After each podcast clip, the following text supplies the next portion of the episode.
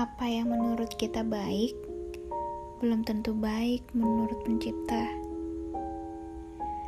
Apa yang menurut kita pantas untuk kita pilih, tapi ternyata Tuhan punya rencana lain. Terkadang kita merasa bahwa hati kita sudah diisi oleh orang yang tepat, tetapi siapa yang tahu? Di esok hari ia pergi, entah terencana atau tiba-tiba. Pertanyaannya,